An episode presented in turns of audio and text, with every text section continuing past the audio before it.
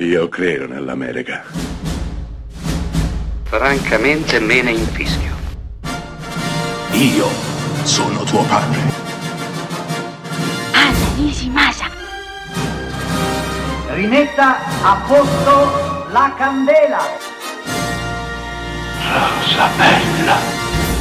C'è un pilota di elicotteri, un capitano, il suo nome è Colter Stevens, è un veterano della guerra in Afghanistan. Si risveglia su un treno di pendolari, non ha la minima idea di dove si trovi. L'unica cosa che vede è di fronte a lui una bellissima ragazza che lo conosce, ma lui non ha la minima idea di chi lei sia. Si guarda allo specchio e l'identità non corrisponde, la sua faccia è diversa, il suo nome è diverso, è un insegnante e si chiama Sean. Poi ad un tratto un'esplosione che distrugge, squarcia il convoglio su cui il nostro viaggia. Ma il capitano Colter non è morto. Infatti da un monitor un ufficiale, una donna, lo informa che dovrà tornare su quel treno e identificare l'attentatore per prevenire così un attacco ben più grande.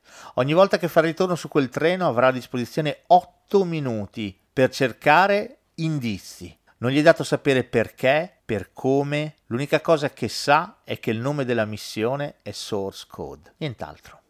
Beh, Source Code è anche il titolo di questo splendido film di fantascienza del 2011 diretto da Duncan Jones e interpretato da Jay Gyllenhaal, Michelle Monaghan, Vera Farmiga e Jeffrey Wright. Film di fantascienza estremamente intelligente. Intanto della durata estremamente esigua, un'ora e 33, non di più, non di meno. E guardate, al giorno d'oggi è un privilegio essere in grado di raccontare una storia, tra l'altro così complicata, in appena un'ora e mezza di tempo ultimamente i film sbrodolano, è molto facile arrivare alle due ore e mezza di girato e andare al cinema assomiglia sempre di più a un sequestro di persona. Invece Source Code ha i tempi giusti e soprattutto il ritmo giusto. Noi siamo con Colter tutto il tempo e cerchiamo insieme a lui la verità. Cerchiamo di capire perché l'attentato, chi lo sta procurando, che cosa succederà dopo e soprattutto perché Colter riesce a rivivere quell'episodio più e più volte per soli otto minuti?